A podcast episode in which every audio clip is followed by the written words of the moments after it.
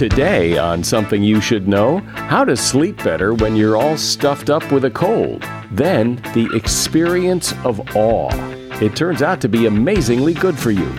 Studies started to come out about awe that suggested that a brief dose of awe, even if you plan it and know it's coming, makes you feel less stressed about your daily life. It reduces inflammation in your body, which is very problematic for your physical health. Also, how to make your New Year's resolutions stick, and the stories behind some of the best loved songs of all time, including Satisfaction, Yesterday, and You're So Vain. You're So Vain, Carly Simon, for many, many years, wouldn't reveal who it was about. She sold the identity of the uh, subject of the song at an auction with the proviso that whoever won it wouldn't reveal it. All this today on Something You Should Know. If you ask any manager, I bet you they can tell you some hiring horror story because hiring is hard. That's why if you're hiring, you need Indeed. Indeed is your matching and hiring platform with over 350 million global monthly visitors, according to Indeed data, and a matching engine that helps you find quality candidates fast. And fast is good, but quality also matters. And 93% of employers agree that Indeed delivers the highest quality matches compared to other job sites, according to a recent Indeed survey. So, why leave hiring up to your every so often, once in a while, try to do the best you can approach to hiring when Indeed gives you a proven system that works and so many potential candidates, you're bound to find the right person. And listeners to this show will get a $75 sponsored job credit to get your job more visibility at indeed.com slash something. Just go to indeed.com slash something right now and support our show by saying you heard about Indeed on this podcast. Indeed.com slash something. Terms and conditions apply. Need to hire? You need Indeed. Something you should know. Fascinating intel, the world's top experts, and practical advice you can use in your life. Today, Something You Should Know with Mike Carruthers. And I've got some really practical news you can use in your life. Hi, welcome to Something You Should Know. This is the time of year when a lot of people get sick with a cold. And when you're sick with a cold, you want to sleep. But that can be hard if you're all stuffed up. So, what do you do? Well, here are some tips from the people at WebMD. First of all, use a nasal strip. You'll be amazed at how they open you up so you can breathe better. Another suggestion is to take a hot shower before bed. The steam and humidity will help clear out your sinuses. A little chicken soup is good. Research shows that eating hot chicken soup was more effective than sipping hot water to clear out your sinuses. And no one is exactly sure why that is, but it is. Avoid cold drinks before bed, they can actually increase stuffiness. And use a saline nasal rinse or neti pot to clear out your nose. But be careful of over the counter nasal sprays. Some of them can have a rebound effect if you use them too much and then you get addicted to them. Don't prop up your head with pillows. It causes an unnatural bend in the neck, and that can actually make it harder to breathe. It's best to use a wedge shaped pillow that elevates you from the waist up. And that is something you should know. Have you ever been in awe? I'm sure you have. When you watch a beautiful sunset, or look across the Grand Canyon, or watch a snowfall, you can find awe in so much of life, in big things and in little everyday things. And in fact, you probably should find more awe because awe is good for you. How good? Well, that's what Dacher Keltner is here to discuss. Dacher studies the science of emotion. He is a professor of psychology at the University of California, Berkeley, and he's author of a book called Awe The New Science of Everyday Wonder and How It Can Transform Your Life. Hey, Dacher, welcome. Thanks for coming on Something You Should Know. It's good to be with you, Mike. So let's start with a definition. What is awe? Awe is an emotion. So it's this mental state that arises when we encounter vast mysteries that we don't understand. So it's a feeling you have uh, most typically when you encounter things that are really vast in terms of size or meaning. Um, and then they're mysterious, or the, the Ed, Edmund Burke, this philosopher, said they're obscure. We can't make them out with our knowledge structure. So awe animates, you know, acts of creativity and wonder to make sense of the vast mysteries of life. You said it, it's an emotion. I, have never, I guess, I've never really thought of awe as an emotion, but you would, you would know. You're the expert on awe and emotions. But I, I've never thought of awe as an emotion. It's a, a big question, and it turns out, although it seems simple, it's very hard. What is an emotion? Emotions are these brief states uh, that engage your body and your mind that help you do things that are good for you in the world. And so, awe indeed is this brief experience that we have in music or encountering people who inspire us or in nature or spirituality that moves our bodies and changes our minds to help us be part of communities and things that are larger than the self. So, why do you study awe? I mean, it seems awe, awe is very fleeting. It happens when it happens. When you see something, you see something. I can think of wonderful examples of what I think might be awe, but but they come, they go, and so what?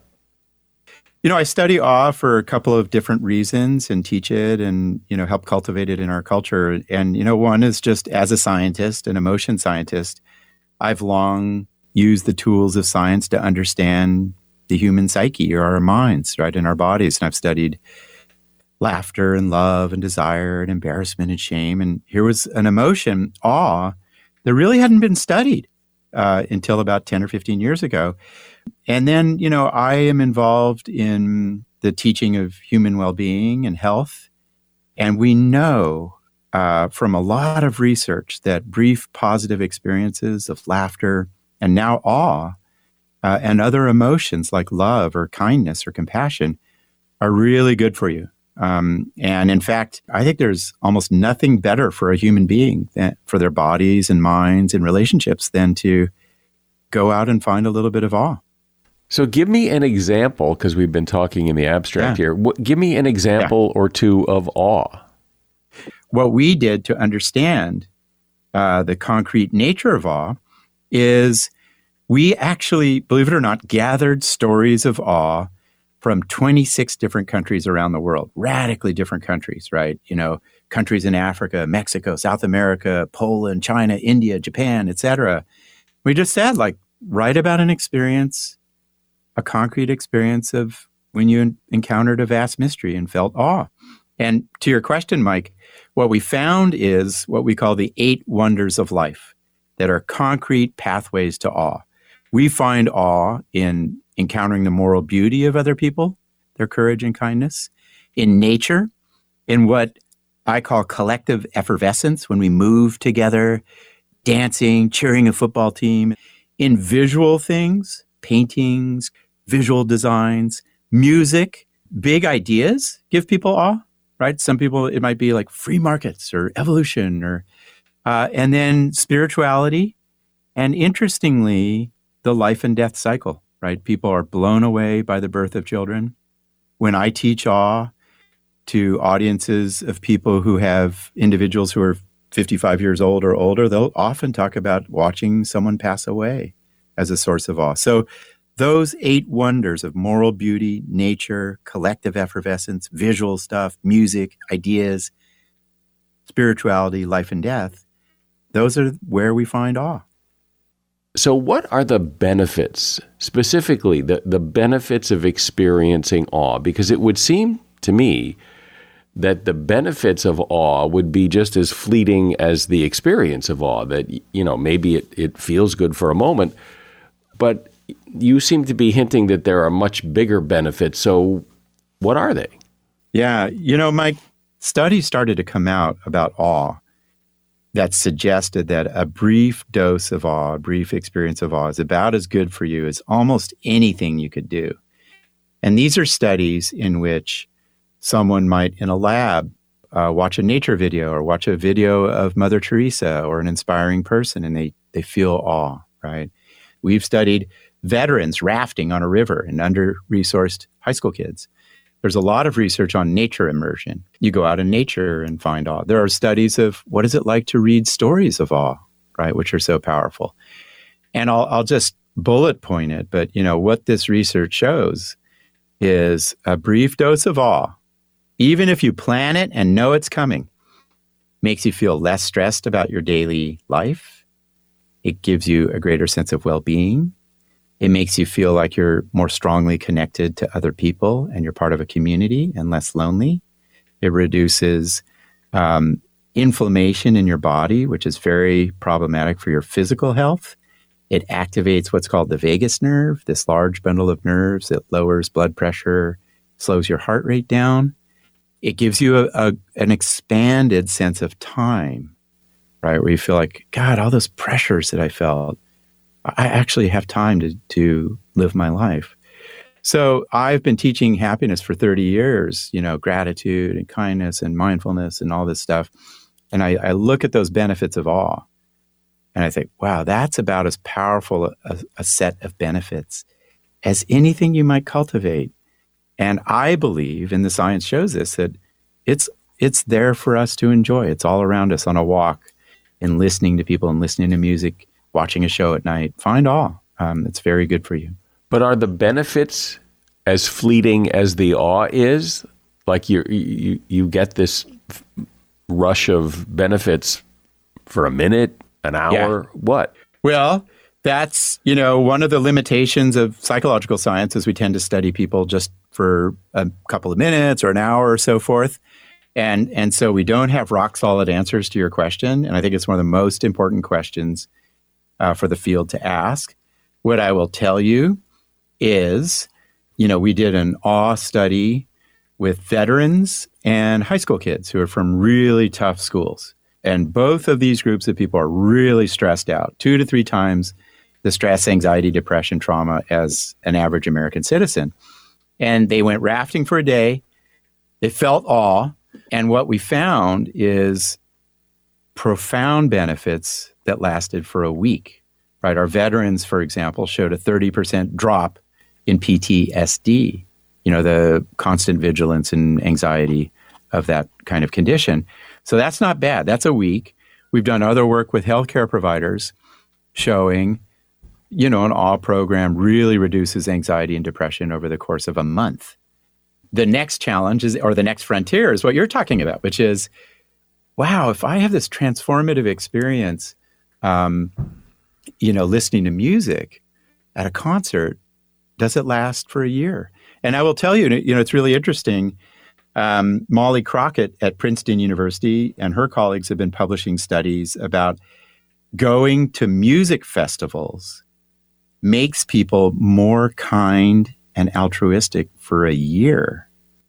Right? So there's this interesting possibility that the benefits of awe actually last years, right? So that we have to figure out. We're talking about the power and benefits of experiencing awe. My guest is Dacher Keltner. He is a professor of psychology at the University of California, Berkeley, and author of the book Awe The New Science of Everyday Wonder and How It Can Transform Your Life.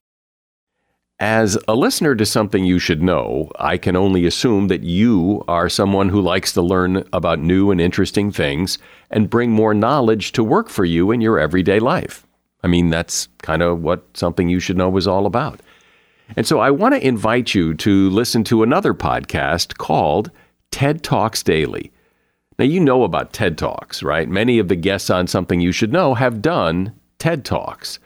Well, you see, TED Talks Daily is a podcast that brings you a new TED Talk every weekday in less than 15 minutes. Join host Elise Hu she goes beyond the headlines so you can hear about the big ideas shaping our future. Learn about things like sustainable fashion, embracing your entrepreneurial spirit, the future of robotics, and so much more. Like I said, if you like this podcast, something you should know, I'm pretty sure you're going to like TED Talks Daily. And you get TED Talks Daily wherever you get your podcasts. So, Dacher, when I think of awe, Yeah. I think that there has to be an element of surprise in it. That you- Yeah. when you feel it, it like it. I wasn't expecting that. you know, when we write about like the mystery that's at the cent- the essence of awe, right? Mystery is about ca- catching us off guard, not fitting our expectations, not fitting our knowledge structures, surprising us. Surprise is about unexpected things. And awe is a close relative of surprise, but it's different, right? Surprise is more about everyday things. Awe is about vast things. And it does have this critical property of catching us off guard, astonishing us, sort of not fitting how we ordinarily perceive the world. Can something, do you think, be awesome? Boy, there's an overused word, isn't it? Tell me about it. Yeah. I know. Um, can something be awesome more than once? There are certain myths out there about awe. And in fact, the opposite is true, which is with the right mindset, you can feel more intense awe with the same thing over time. You know, people who love the stars or wines or certain artists or uh, a certain musician, the more they know and experience that source of awe, the deeper it tends to get. And we actually proved that in a study where we had people who are 75 years old or older uh, once a week go out and do what we called an awe walk, you know, where they go find some awe on their regular walk. In the control condition, they just did their regular vigorous walk. And we found over time, even though you know you're doing this, I'm going on my awe walk now, um, you feel more awe. And it actually helped people feel less stress over the course of the study. But it would seem to me that you can't force awe. If something doesn't inspire awe, I mean, it, you could go for a walk, uh, an awe walk, and not Yeah. get awed. I think, Mike, you're pointing out this deep philosophical puzzle about human emotion more generally and then awe more specifically, which is, in some sense, they do have to surprise you, especially an emotion like awe. They have to, you can't force it. You can't force pleasure. You can't force a laugh. Uh, you can laugh, but you can't force the sense of hilarity. And, and you can't just go uh, find awe, you know, forcing it in any context. But you can open up your mind to it, right? And and say, for this time period, I'm just going to allow myself to wander and not be on schedule. For this time period, I'm going to not listen to my words that categorize things, and I'm just going to see what I see, right? I think there are mental mindsets or orientations that allow us to feel awe in almost any context. And that's what we developed with the awe walk and the instructions, which was, you know, go try somewhere new. Don't have any expectations. Try to keep your mind open. Don't worry about time. Give yourself the chance to wander. And once you do that, you know, and Mike, we have a lot of different studies showing if you find the right context and just relax and open your mind to it, you can feel a lot of awe about a lot of things. But if you feel a lot of awe, Yeah. then doesn't it become less? Be, it would seem that awe needs to be fairly rare because if you're always awed, then that's just your normal state. So there's nothing awesome about that. Yeah, I mean that's a you know that's another uh, what I would call a misconception of awe, which is that it has to be rare. Um, that's really where its its uh, essence is or its power. And in fact, you know what we find, Mike, we we've done this kind of research where it's called daily diary studies, where you ask an individual to report on at the end of the day whether they felt awe. Did they encounter a vast mystery that surprised them? Um, we've done this in China and Japan and Spain and other countries, the United States, Canada, and so forth. And what we find is people feel awe two to three times a week. So they, it's not rare. They are feeling awe, you know, every couple of days. They stop in their tracks and like, wow, that sunset's awesome. Or look at those kids playing and their voices. That's awesome. Or, man, that piece of music that I heard when I was a teenager, that it's so awesome to hear that and to feel my mind be transported back in time. There is a lot of awe around us. And I think one of the misconceptions that I worry about, frankly, is this idea that you need to feel awe. And it, it kind of is the Instagram idea of like, I've got to have a lot of money, fly in a private jet, land in a resort, you know, on the Barrier Reef to feel awe. But in fact, it's all around us to to enjoy.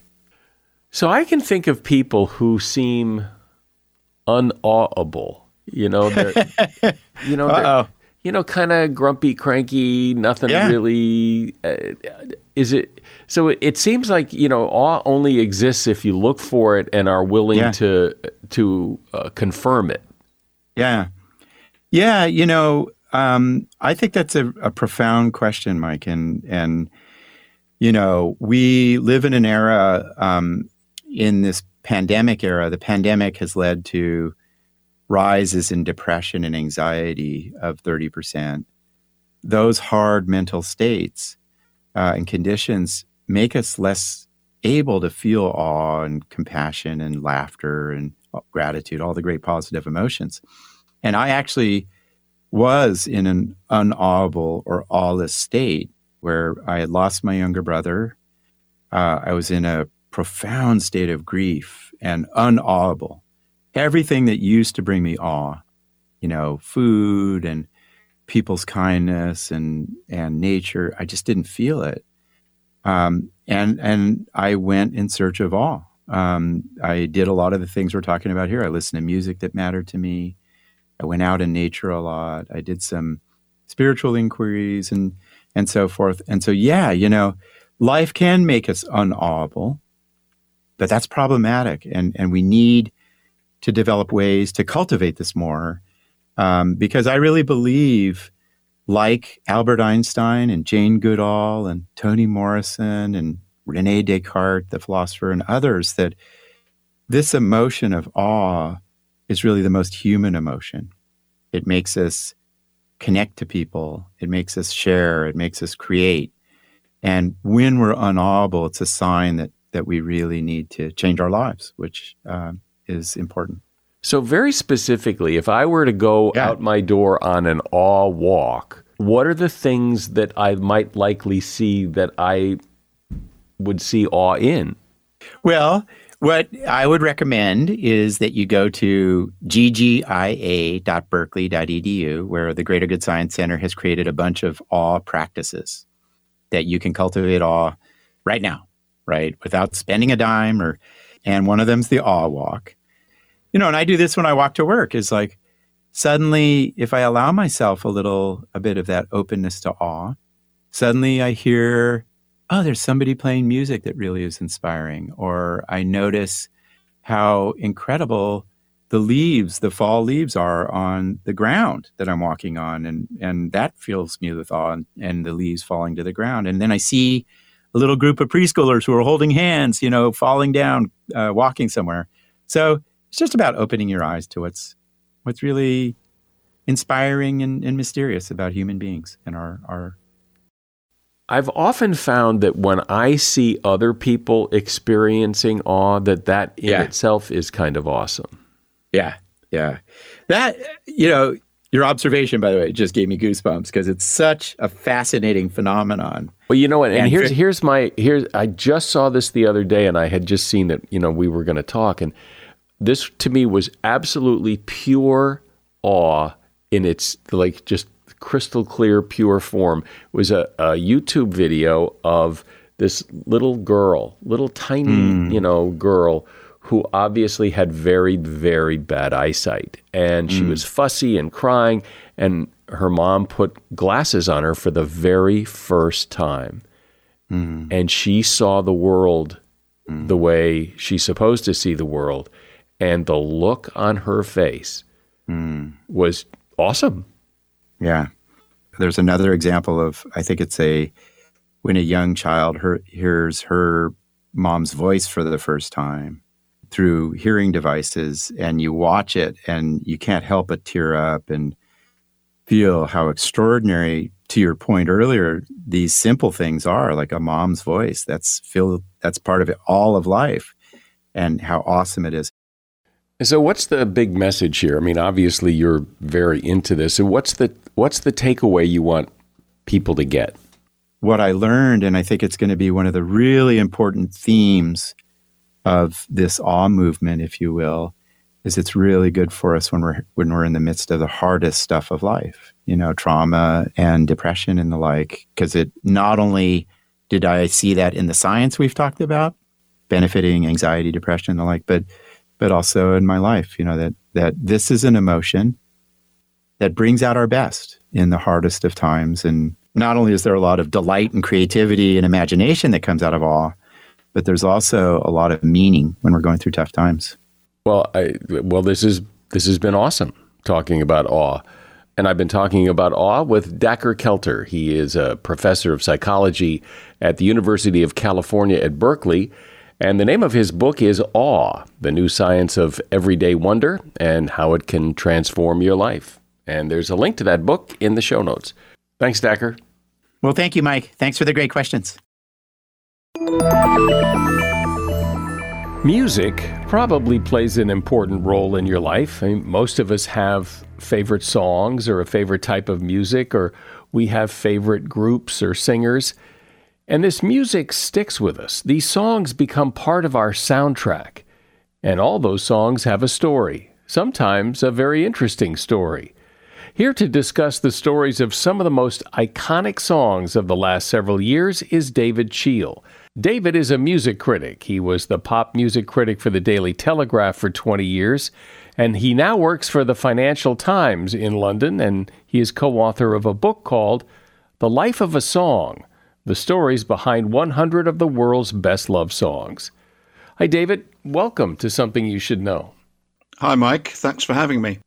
So, so first explain where this idea of looking at the stories behind these songs came from. Okay, so I work for the Financial Times newspaper in London, uh, where I work on the arts pages, and uh, I write and commission a weekly column uh, called "The Life of a Song," which tells the story of how a song is born, how it was written, but also, more, I think, more interestingly, uh, what happened after it's been written, released, whatever you know, other people get hold of it and do strange things with these songs. So you say that there's uh, there have been several songs that basically came to people in their dreams. So let's talk about those to start here. Sure. Yes. So um, the Rolling Stones' "Satisfaction." The riff, the guitar riff to that, you know, the famous fuzzy guitar riff, uh, came to Keith Richards in a dream. He woke up in the night um, recorded it on a tape recorder and went back to sleep and forgot about it. And the next morning, he woke up and played the tape back, and he said it was like about two minutes of the riff and 40 minutes of him snoring. and uh, he couldn't imagine that he had written himself. And this is this is a similar theme, uh, but eventually he, they sort of played it to friends and and fellow band members, and they said, "No, I think it's I think it's yours." Uh, and the same thing happened to Paul McCartney. He woke up the one morning with the melody, not yet the lyrics, but the tune to "Yesterday," fully formed in his head. Um, to begin with, he called it uh, "Scrambled Eggs," I think, because he couldn't think of anything to fit. Um, but he was convinced that someone else that a tune so perfect and so seemingly timeless couldn't he couldn't possibly have written it. So he just kept asking people you know did someone else write this? And eventually he was convinced that it was his own song. But yeah people dream songs and uh, you know the melodies at least seem to come out fully formed i mean sometimes you know songwriters it's a very mechanical process but i think with a lot of them it's the the great ones it just pops into their head so the of since you've been doing this a while, writing the newspaper column and all, yeah. If you have one, is is there a favorite story? Uh, it, it, doesn't necessarily have to be a song that everybody goes, "Oh yeah, I know that song," but but just the story itself that really like, wow, what a great story.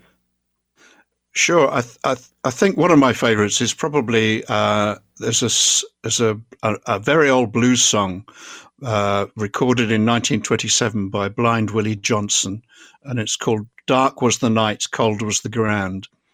He wrote it uh, inspired by an old hymn, but his recording is is almost wholly instrumental, and he plays slide guitar, really beautiful slide guitar, and you can hear him mumbling and moaning a little bit on the recording.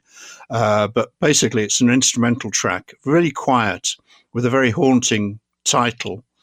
Uh, and about 50 years later, when the Voyager 1 spacecraft was going up into space, Carl Sagan, the great astrophysicist, astronomer, and guru, was uh, involved in selecting music that would go onto the gold disc that was attached to the Voyager spacecraft in case future civilizations should encounter it. Um, there was Bach and Mozart and Beethoven, and, and, he chose this. Dark was the night, cold was the ground. Uh, and he said it was really because it was very earthbound about, you know, someone not having anywhere to sleep at night. But also, if you listen to the track, it has a very unearthly quality, and I think that's because of the kind of the crackle that comes with it. Um, that sort of it seems to be you seem to be hearing it from another place. Uh, and the great slide guitarist Ry Cooder uh, recorded his own version, but he said that Blind Willie Johnson's playing was probably one of the best examples of slide guitar playing he'd ever heard.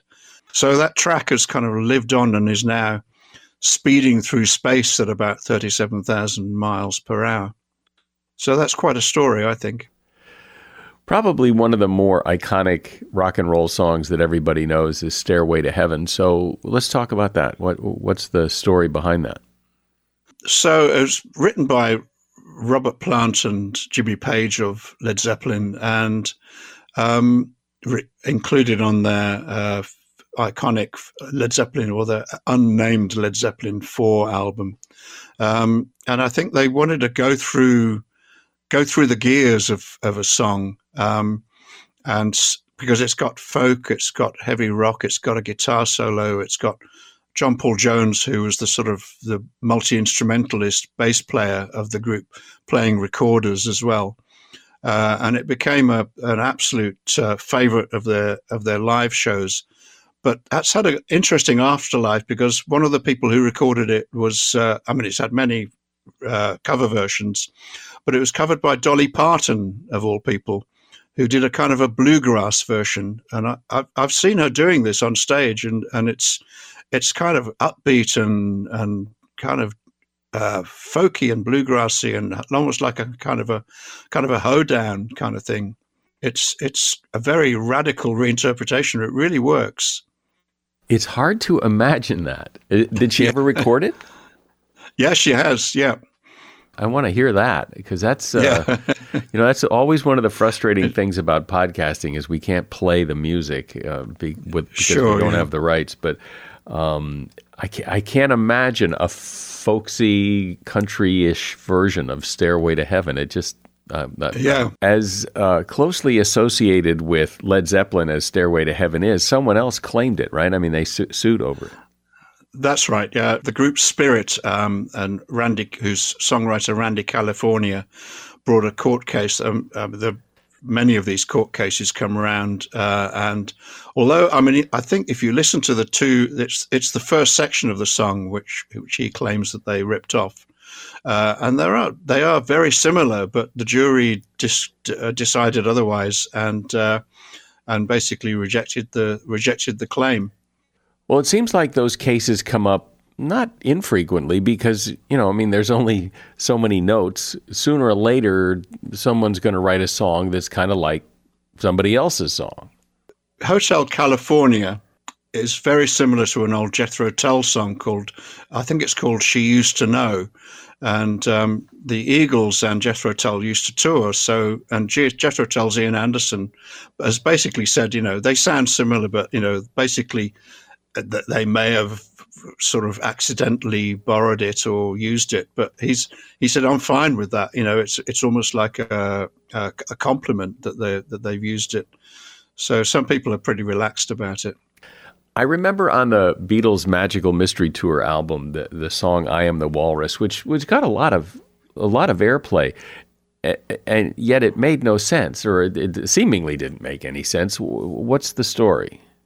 John Lennon at the time he, he he'd got a letter from a school kid saying that in one of his English classes they'd been discussing Beatles lyrics and what, what they meant, and and he was asking John Lennon to you know give his interpretations or his you know tell the tell the class and the kid and the teacher what what does the song what do these songs mean, and Lennon was a bit miffed by this. He was he was a bit fed up with people kind of over interpreting his lyrics because sometimes lyrics they're, are impressionistic. They're not meant to be taken literally.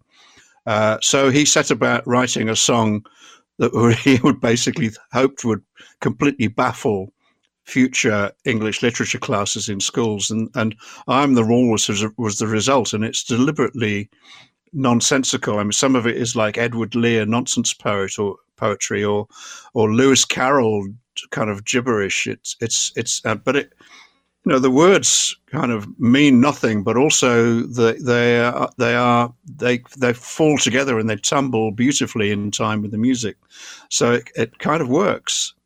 Yeah, it, it's interesting that they are so nonsensical and yet they're so memorable. You would think that nonsense yeah. wouldn't be, but who doesn't remember? You know, I am the Eggman they are the Eggman. Yes, yes. I am the walrus. I'm, I'm the walrus. Yes, it doesn't mean anything, but here it is, many many decades yeah, yeah. later, and we're still talking about the Eggman and the, the walrus. So yeah, and and it was picked up by the the band, the British band Oasis, were huge fans of the Beatles, and a lot of their music was influenced by the Beatles, and it used it became uh, they used to cover it on stage, and it became one of their one of their favourites, um, sort of showstopper songs. Was uh, "I Am the Walrus." Talk about the song "My Way," which really became Frank Sinatra's signature song at a time, I guess, when he needed a signature song that Paul Anka wrote. So tell that story. Yeah, so Frank Sinatra was kind of not on his uppers, but um, you know, not having a great time career wise or life wise. Uh, and uh, so he's he said to Paul Anka, you know, write me a write me a showstopper, write me a great tune. Uh, and Paul Anka had heard there was a French song called Comme d'habitude, which was a sort of uh, very French sort of um, almost like a complaint about we do things, you know, in our love life, we do things in the ordinary way, and it's all become very routine. But he took the tune uh, and basically spent the night writing the lyrics and these sort of vitriolic, bitter lyrics uh, and sort of triumphalist lyrics and rang up Frank Sinatra and basically sang it over the phone to him. Uh, and Frank said, "Yeah, we've got a hit. It's it's a it's it's a hit, and it's essentially it kind of rescued Sinatra's career." Certainly born in the usa by bruce springsteen it is an iconic song. Everybody's heard it. Everybody's heard of it. Uh, talk a little bit about that. I think I think what's interesting about Born in the USA, and it's it's it's also true of uh, of, an, of another of, of, This Land Is Your Land, Woody Guthrie, that they've both been used in uh, in American politics, U.S. politics, uh, as a sort of a triumphal entrance music for politicians taking the stage. And what they miss about they miss the point about I mean, Born in the USA, when you listen to the album version, it's triumphalist, it's got those big synths fanfares, it's got a wacky whacking great drum beat. And it does sound like a triumphalist kind of affirmational song. But actually, Bruce Springsteen is writing from the point of view of a, of a Vietnam veteran who's got PTSD and has fallen into petty crime. So the whole thing is drenched in irony. But the the people who use it, for, you know, as their entrance music, I think Ronald Reagan used it, are kind of missing the point. And the same goes for Woody Guthrie's list. This land is your land. I mean, it sounds like a, uh, you know, a great thing. You know, this land is your land. It's everybody's. But Woody Guthrie was very, very left wing, um, and there's a uh, the original version. I think that they got cut out later um, in various versions, but had had verses about the abolition of private property. So, you know, if you're a Republican or even a Democrat taking the stage at a rally, um, you know, to that song, it's sort of it's sort of um, ignorant. It's, it's a, it betrays a certain ignorance of the story of the song and what the song is actually saying because it's it's it comes from a very left wing place, it has to be said. I want to talk about Bridge Over Troubled Water uh, by Simon and Garfunkel. It, it's a very memorable song. I remember it was a pretty long song for its time. Why did you decide to, to write about that? This is a song with a misconception behind it um, because people think that the bridge, some people thought that the bridge is actually a literal bridge. There was a, in, in the west of England, there was a, a, not long ago, there was a real estate agent advertising a property saying, this property is for sale and it's close to where uh, Paul Simon wrote Bridge Over Troubled Water. And the story was that there was a flood and the river overflowed. Um, and it's complete nonsense. I mean, Paul Simon did stay in that village in Devon uh, in the west of England. But this, the song itself, I mean, the, the bridge is a metaphor, uh, and you know, it's about you know connecting with people. Uh, and he, he wrote it inspired by gospel music, basically.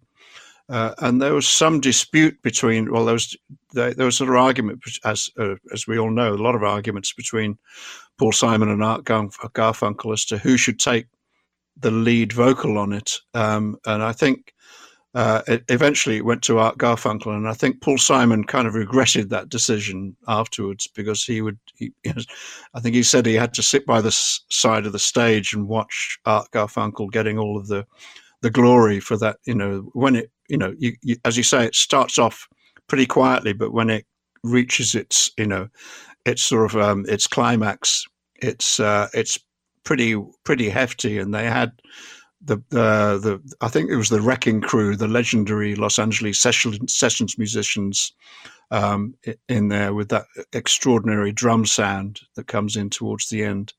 Yeah, the end of that song is a big, big showstopper. Like you know, yeah, hard hard to hard to go on after that. I mean, it's just it's such yeah. a big showstopper. And I remember hearing that story where he was sitting off to the side, and and Art Garfunkel was getting like standing ovations, and he was, eh, well, oh well, there you go.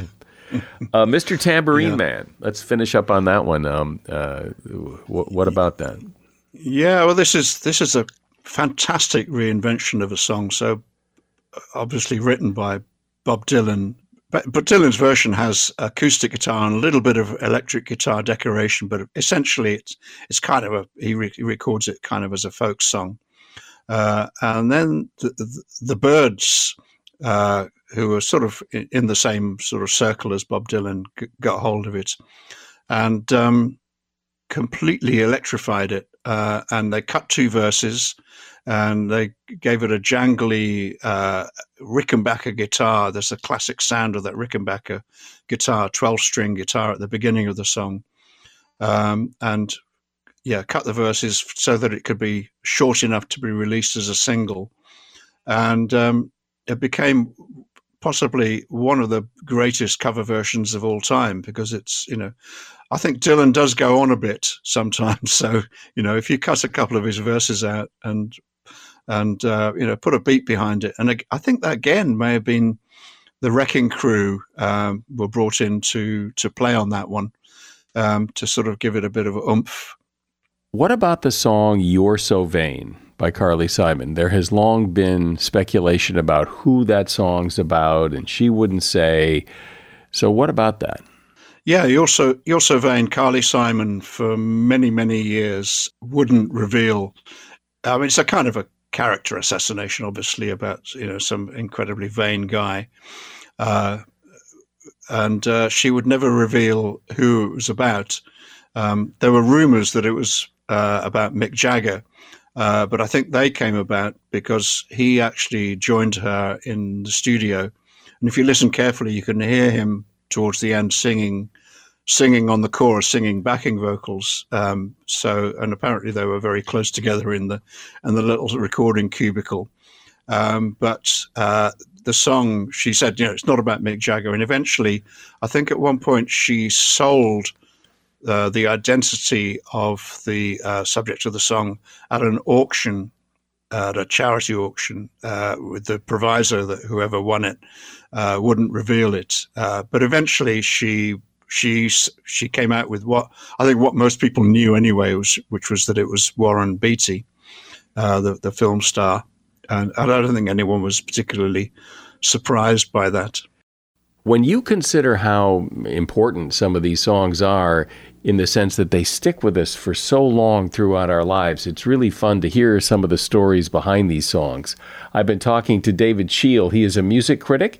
He works for the Financial Times in London, and he's co author of the book, The Life of a Song The Stories Behind 100 of the World's Best Loved Songs.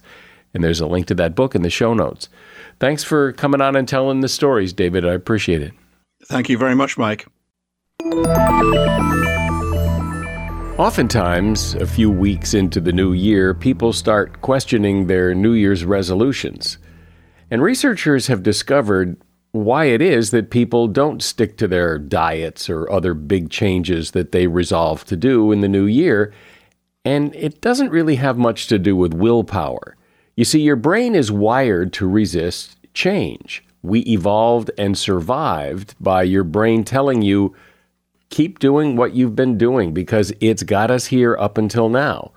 So, when you try to implement a big change, like losing a lot of weight or exercising a lot, your brain and body get into a battle. And your brain usually wins. According to Dr. Kelly Traver, who has studied this extensively, you can trick your brain if you make small changes over time. Then, as you incorporate these changes into healthier habits, your brain accepts them as part of the status quo and won't resist them anymore. And that is something you should know. There have been a lot of nice reviews on Apple Podcasts lately and, and on other platforms as well. And your review is not only welcome, but encouraged. So if you have a moment, leave a review. I'm Mike Carruthers. Thanks for listening today to Something You Should Know. The Bigger Pockets portfolio of podcasts are worthy of your investment. We're having a real conversation as real real estate investors. New episodes available every day. It's important to buy where it makes money and not necessarily where you want to travel to. Bigger Pockets, On the Market, Rookie Real Estate, or Money Podcast. The purpose of flipping is to create more cash so then you can reinvest into other types of properties. The Bigger Pockets Podcast on YouTube or wherever you listen.